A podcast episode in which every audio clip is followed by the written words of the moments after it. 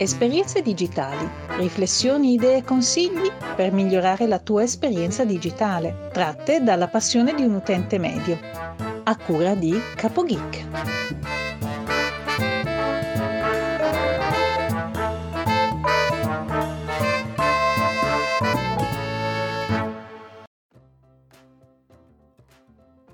Buongiorno amici, ma soprattutto buongiorno amiche.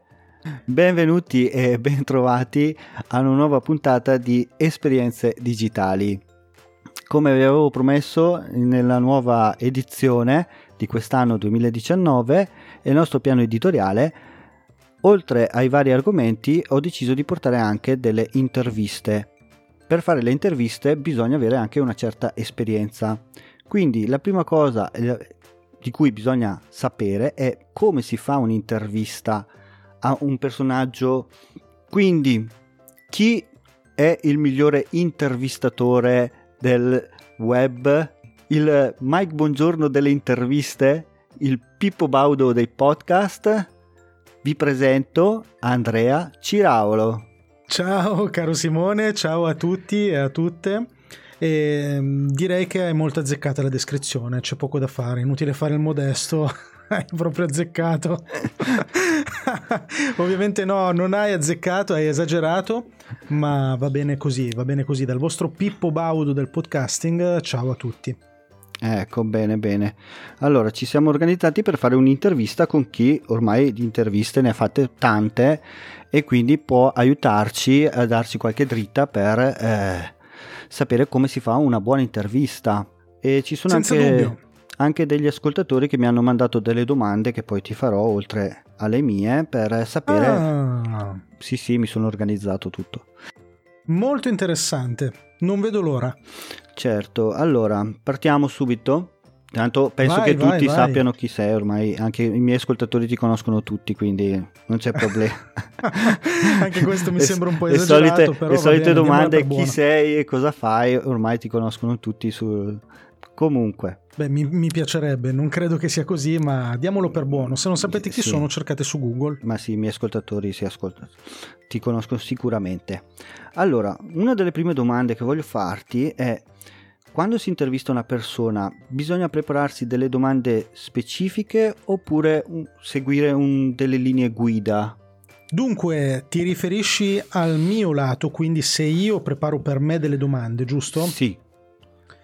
Allora, la risposta è sì, io mi preparo delle domande, ma mi preparo delle domande generiche, quindi non delle domande precise, tipo Simone, ti piace di più il Milan o l'Inter? No, ma mi segno bene o male l'argomento che voglio affrontare con te, oppure una, una, scaletta di argomenti. Perché cerco di evitare di scrivermi le domande specifiche, una scaletta di domande? Perché quello eh, che mi sono reso conto che accadeva segnandomi le domande precise era che quelle mi condizionavano e io avevo più nella mia testa lo scopo di dire devo finire tutte le domande, devo fare tutte le cose fatte bene, tutte perfette piuttosto che avere nella mia testa l'obiettivo di intervistare una persona e di tirare fuori da quella persona il meglio che quella persona aveva da dire. Perché cosa succede in un'intervista? Succede che a un certo punto tu magari ti sei fatto tutta una scaletta, ma ti rendi conto che l'ospite ti sta portando da un'altra parte e che quell'altra parte dove ti sta portando è un luogo di qualità, dove ti, ti conviene andare per il bene tuo e degli ascoltatori. Solo che se tu hai la scaletta precisa, ben definita nella tua, nella tua, in un foglio da qualche parte, quella roba lì rischia di eh, influenzarti eccessivamente. Di contro, per come sono io, non avere proprio neanche la più lontana idea di che cosa chiedere, mi piacerebbe, ma oggi credo che mi farebbe approcciare l'intervista con troppa ansia di dire cavoli, ma non ho più in mente cosa dire, non so più cosa chiedere, adesso faccio brutta figura. E allora ho trovato questa via di mezzo che è quella di farmi una scaletta da 3 a 5 o 6 domande o argomenti generali che poi posso utilizzare con l'ospite. Ho capito, quindi non domande specifiche, ma in generale. Di solito sì, a meno che non ho proprio quella roba lì che dico cavoli, questa cosa qua è fighissima, gliela devo chiedere. Ah beh, certo, ovviamente. E un'altra domanda invece, prima di intervistare una persona ti documenti bene o su quella persona, su tutto quello che ha fatto, su tutta la storia o proprio solo in quell'argomento in cui vuoi parlare? Guarda, adesso farò una figuraccia tremenda con te e con tutti quelli che ci ascoltano, ma la verità è che non mi documento affatto neanche sull'argomento di cui voglio parlare. Ah, Cioè, ok. Zero, zero totale. Io ad oggi credo, se non le primissime, quando ero ancora un po' inesperto, non avevo ancora capito lo stile che io volevo mantenere, eh, oggi io n- non leggo nulla degli ospiti che intervisto, mai. Eh, questa cosa la faccio per due motivi fondamentalmente. Uno perché se intervisto una persona, almeno è così fino ad oggi, è perché in linea di massima ho già in mente chi è quella persona e che cosa voglio chiedere e che cosa voglio, tra virgolette, estrarre da quella persona. E quindi non sento la necessità di informarmi ulteriormente sulla cosa. Due, perché forse è un limite mio, perché non sono ancora abbastanza bravo, però ho il timore che a sapere troppo di una persona rischio di mh, perdere quella, quella freschezza, quella curiosità che poi mi permette di far passare delle cose anche a chi ascolta, perché magari darei delle cose per scontato, perché magari saprei già delle cose e allora non le chiederei. Tanto ti dico, la curiosità che ho di fare domande a chi ho dall'altra parte è così grossa che, che, mi basta, tu lo sai se mi ascolti, per fare Certo. episodi, interviste di un'ora, un'ora e un quarto, un'ora e mezza. Quindi diciamo che informarmi ulteriormente in questo momento non lo sento come un'esigenza. Ho capito. Però non c'è il rischio di fare magari qualche brutta figura, magari tirando Sì, fuori altro che- l'argomento. altro che, Ok. ed è anche successo. Sì. Eh, in questo caso diciamo che i, i trucchi che utilizzo sono due. Il primo è prepararmi alle brutte figure. Per cui essere consapevole che questa roba qua potrebbe succedere, io peraltro oggi faccio tutti i podcast in diretta, quindi quella roba lì se succede rimane, prepararmi a quella cosa e abituarmi, inutile che ti dico prepararmi perché non è una cosa che ti puoi preparare, ti dici ah se fai la brutta figura dici questa roba, però abituarti al- all'idea di farle e cercare di risolverle con un po' di eleganza e un po' di ironia nel momento in cui succedono. Due, se mi capita di chiedere delle cose su cui ho la percezione che potrei non essere sicuro o che so essere delicate e magari potrei sbagliarmi, mettere le mani avanti e quindi dire guarda io sta roba qua non sono sicurissimo, però te la chiedo, è così o è cos'ha? Diciamo che con questi due metodi le brutte figure sono arrivate, arrivano, Arriva. ma in linea di massima sono gestibili e non danno così tanto fastidio né a chi ascolta né all'intervistato. Ok, va bene. Eh, un'altra domanda che anche mi è successa nella mia prima intervista è come si fa a passare da un- una domanda a un'altra senza lasciare delle pause oppure tagliare di netto il discorso che sta facendo il nostro intervistato. Oh, questa è una gran bella domanda e la risposta vera è non lo so. non lo so ancora. Guarda, se fra le tue domande ci sarà su cosa pensi di dover ancora migliorare nelle interviste, la mia risposta sarà questa, cioè nel- nella transizione tra una domanda e l'altra, un argomento e l'altro. Quello che sto cercando di fare è provare a farlo con naturalezza, quindi fare finta di essere di fronte a un caffè, a una birra o a quello che preferisci e preferite voi che ascoltate e provare a passare da un discorso all'altro come farei in una situazione normale. Non sempre riesce, a volte sì, a volte no. A volte ti viene da fare il classico ok, va bene, sì. All'inizio mi succedeva dopo ogni domanda, era insopportabile. Io in mente degli episodi che ho fatto Guarda, ho in mente, andatevelo a cercare, Passione Podcast con Matteo Scandolin, in cui continuavo a dire ah ah, ah ah, ah ah, in una maniera veramente insopportabile. Mi sono forzato solo perché ero un ospite d'onore a mantenere quell'episodio perché lo trovo orribile a riascoltarmi. Oppure mi viene in mente con Claudio Serena, sempre di Querti tra l'altro, al quale invece continuavo a dire ok, ok, ok. Diciamo che col tempo, con l'esperienza e con la consapevolezza di questi limiti ti viene un po' meno da farlo, non è che ti forzi, però sapendo che non lo devi fare ti viene da farlo di meno. Uh, credo che in questo caso, almeno da quella che è la mia esperienza, l'unico vero trucco è intervista come se non ci fosse un domani. Dopo un po' questa roba ti viene spontanea. Ho capito. Eh sì, mi succede anche a me. Io, per esempio adesso hai detto eh, ho capito. Ho, ho, capito, ho cambiato perché detto, di solito io dico sempre quindi, quindi eh, nel, nel, non solo nelle interviste, comunque nei miei episodi. Eh, ogni, poi quando le ascolto dico ma quante volte ho detto quindi sì. in quattro minuti?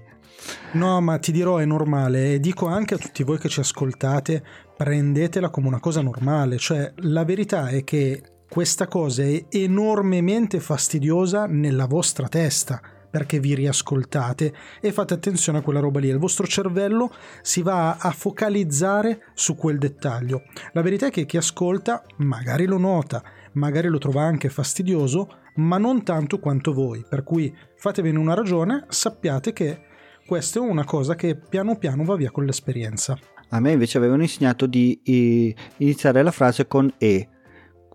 Invece di dire quindi, si può continuare dicendo e all'altra domanda invece che ti avevo fatto, quando eh, il tuo interlocutore va fuori, cioè va fuori, mh, mm, come si dice, continua a parlare, non si ferma più, ma tu vuoi andare avanti con le altre domande, come fai a interromperlo senza essere brusco e dirgli stop, fermati qua?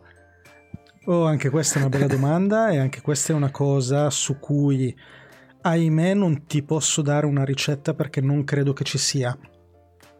Con l'esperienza questa cosa qua ti viene. E allora a volte ti rendi conto che ehm, l'intervistato ha iniziato magari un fiume di parole che però stanno portando da qualche parte e sono utili e allora lasci parlare. Io in mente alcune interviste recenti in cui mi è capitato eh, che, che, l'ospite mi viene in mente una di Un buongiorno per morire con Esperanza Ripanti, in cui lei a un certo punto ha iniziato a fare un racconto profondissimo e incredibilmente bello praticamente ha parlato da sola per dieci minuti, ma era una roba così bella, così profonda, che mi sono detto, cavoli, questo potrebbe essere un episodio di podcast a sé, la lascio parlare perché è fantastica. Altre volte ti accorgi invece che sta un po' eh, perdendo il focus, l'intervistato, e allora l'unica accortezza che devi avere è cercare di entrare nella pausa, cioè prima o poi respira, la persona che sta intervistando e cerchi di entrare lì, cercando, e questa è la piccola difficoltà aggiuntiva, di anticipare di qualche millesimo di secondo quel respiro, perché tu sai che con Skype c'è un piccolo lag sì. e quindi il rischio è che quando lui è finito di respirare in realtà sta già iniziando a dire la cosa dopo, quindi devi cercare un po' con, con un po' di istinto di entrare esattamente in quel momento lì e fare finta di niente e quindi dire come se avesse finito iniziare con l'argomento con la domanda successiva. Se la persona ti rendi conto che non ha finito e sta ancora dicendo qualche parola, lì va un po' a sensibilità, ma il più delle volte devi essere, una volta che sei entrato vai fino in fondo, quindi una volta che hai interrotto non è che interrompi, poi dici no no vai, no ma vai tu, no ma vai tu, hai interrotto, chiudi fino alla fine, a meno che lui non ti fa percepire no guarda che sta roba qua la voglio proprio finire. Ok, va bene. Molto molto chiaro.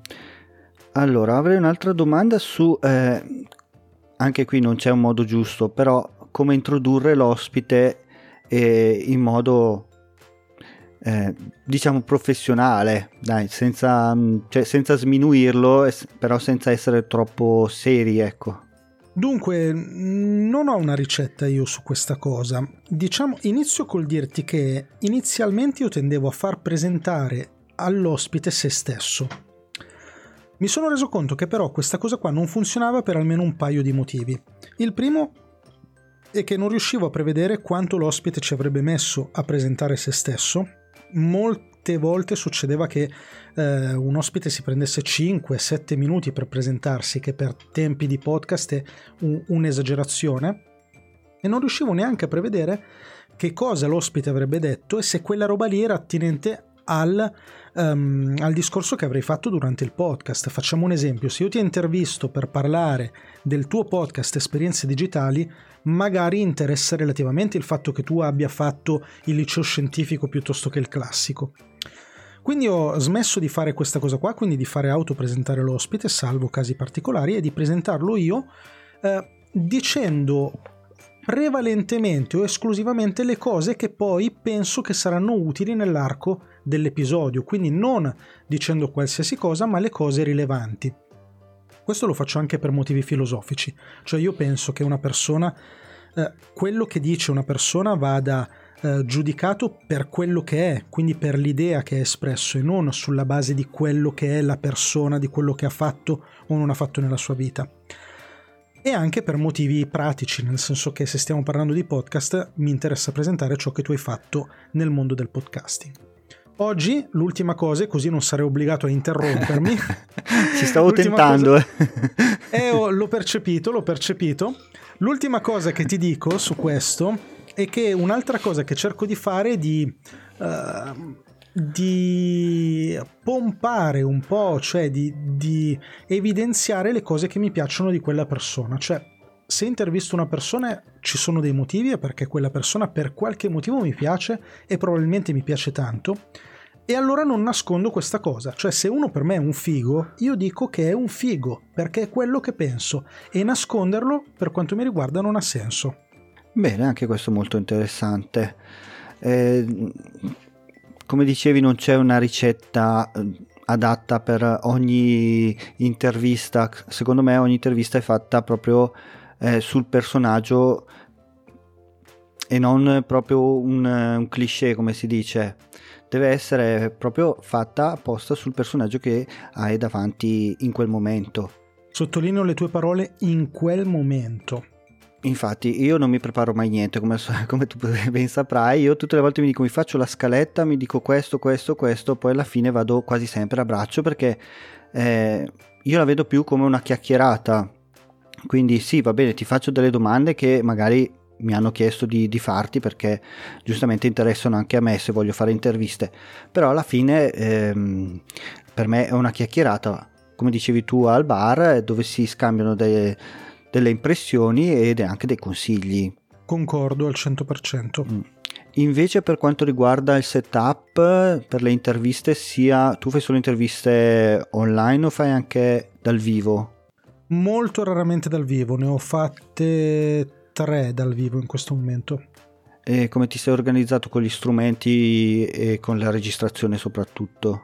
Ti riferisci a quelle dal vivo? Sì, intanto. Allora, dal vivo mh, mm, è stato abbastanza facile perché le prime due le ha registrate il mio ospite.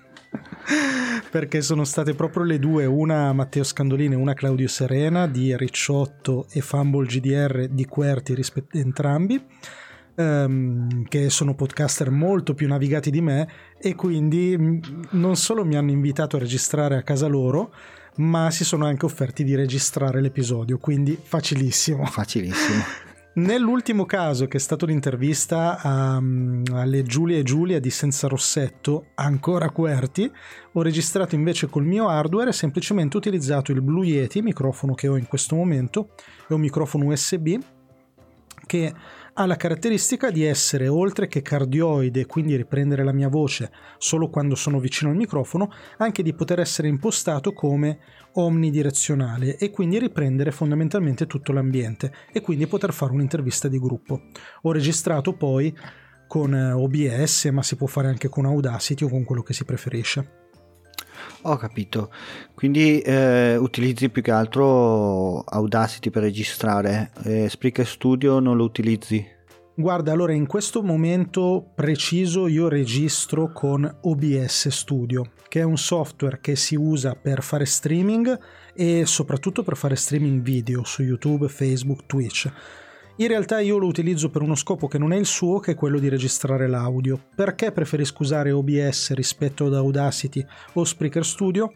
Perché OBS mi permette, oltre che di registrare diverse fonti, il mio microfono, Skype e eventualmente della musica dal computer, mi permette anche di fare alcune piccole um, un, una piccola pre-produzione all'audio, quindi una piccola compressione, un po' di noise gate e un po' di riduzione del rumore prima ancora di editare il mio file. Questo è molto comodo perché poi se vado in diretta eh, è bene che l'audio sia già almeno discreto.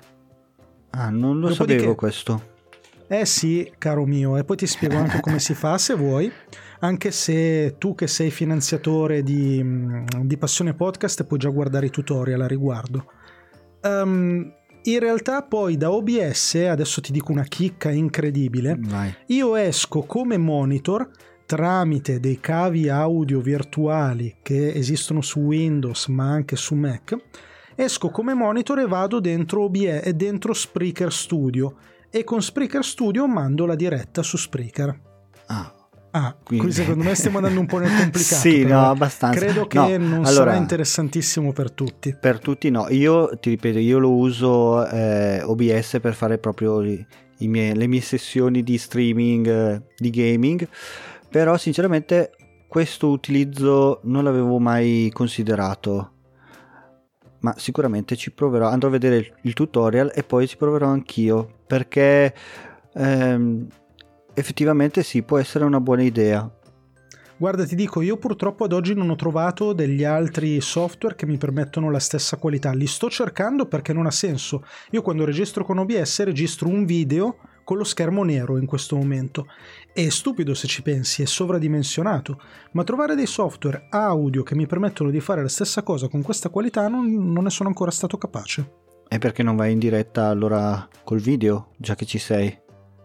Perché in questo momento ho deciso di puntare sul podcast. Come tu ricorderai, ho fatto un lungo, un discreto periodo di alcuni mesi a fare le dirette su YouTube, ma eh, mi piace adesso l'idea di puntare sull'audio. Mi piace anche l'idea che uno magari si ascolta in diretta il mio podcast, ma lo fa mentre lava i piatti, lo fa mentre guida, lo fa mentre fa altro, senza il bisogno di avere lì il video e, o di tenere acceso il telefono perché sennò YouTube non te lo fa guardare. Certo, certo, sì, anch'io ho deciso di rinunciare al momento per le live e andare solo di registrazione sia col podcast sia con i video, li registro e poi li carico su YouTube e basta. Però non è da sottovalutare secondo me, perché eh, credo che comunque lo streaming sta prendendo molto molto piede. Guarda, io quello che penso che non sia da sottovalutare è il concetto della diretta Secondo me andare in diretta oggi è molto prezioso e sono d'accordo con te sul fatto che sta prendendo molto piede. Sul fatto che stia prendendo piede in particolare lato video non c'è dubbio, questa è un'evidenza enorme ed è un trend da considerare, da guardare, perlomeno da osservare. Ok, quindi non so se vuoi dire ancora qualcosa che magari mi è sfuggito. Guarda, io mm, mi sono lasciato per ultimo una piccola chicca sulle interviste che è quello che io eh, reputo essere il, il vero segreto per fare delle discrete interviste. Io penso di essere abbastanza bravo a fare interviste, nonostante credo di avere ancora tanto, tanto, tanto da migliorare. Però se posso consigliarvi un piccolo segreto per fare delle buone interviste, questo segreto è dimenticatevi tutto quello che abbiamo detto fino adesso, lasciatelo perdere cestinatelo proprio, eliminatelo e concentratevi su una unica singola cosa quando fate le interviste. Concentratevi sul vivere il momento presente, nel momento in cui state intervistando. Rilassatevi e siate completamente in ascolto della persona che vi sta parlando e del momento che state vivendo. Perché molte volte eh, uno ha un milione di pensieri quando fa un'intervista, le domande, ora lo interrompo, non l'ho interrotto, l'ho interrotto bene, inizia ad autogiudicarsi, come mi dice sempre il mio amico Renato Ligas di Around the Game, mi dice tu questa roba ti succede perché tu ti giudichi mentre fai una roba e quindi inizi ad autogiudicarti, ini, guardi magari la chat se ce l'hai, controlli che siano a posto tutti i, i LED, tutti i volumi, tutte le cose e ti dimentichi della roba più importante, ovvero che tu hai di fronte una persona che ti sta raccontando la sua storia o una storia. Ecco, se impariamo, e non è facile, è veramente difficile, la cosa più difficile, rimanere totalmente concentrati su quella persona e sulla storia che ci sta raccontando, ti dico la verità, per come la penso io, non ci sono più trucchi, regole e ricette che reggano. La nostra intervista sarà una gran bella intervista. Va bene, proverò questi tuoi consigli e poi mi farai sapere se li ho seguiti bene oppure no. Grandissimo, volentieri. Anche voi che ci state ascoltando, eh, provateli. Sicuramente, sicuramente. Non tanto perché i consigli siano più preziosi di altri, quanto perché vuol dire che avete fatto la vostra intervista. Che non è facile, ricordiamo che non è facile, non è cosa da tutti. No, non è Come si dice, facile. è semplice ma non è facile. Concordo.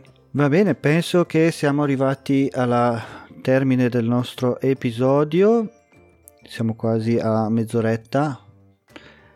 Ok, perché di più non mi fa caricare Spreaker. Comunque, eh, ti faccio salutare prima te e dopo saluto io i nostri ascoltatori. Benissimo, allora veramente grazie per averci ascoltato fino a qui. Spero che questi piccoli consigli della nonna siano stati in qualche maniera utili per voi, ma soprattutto spero di avervi fatto venire tanta tanta voglia di fare interviste, che vi garantisco è una delle cose più fighe che possiate fare nella vostra vita. Quindi se non avete provato, oggi aprite il microfono qualsiasi avete intervistate qualcuno, fatelo subito. Bene, intanto ti ringrazio anch'io per essere interve- intervenuto in questa intervista dove si parlava di interviste. Ringrazio anche voi ascoltatori che siete arrivati fino a qua. Sapete che di solito le mie puntate non durano più di 5 minuti, però ogni tanto sforiamo.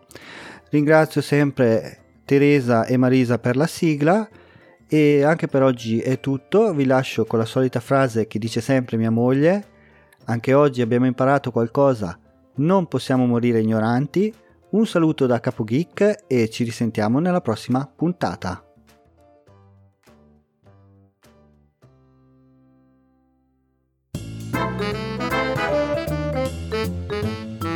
Esperienze digitali, riflessioni, idee e consigli per migliorare la tua esperienza digitale, tratte dalla passione di un utente medio. A cura di Capogeek.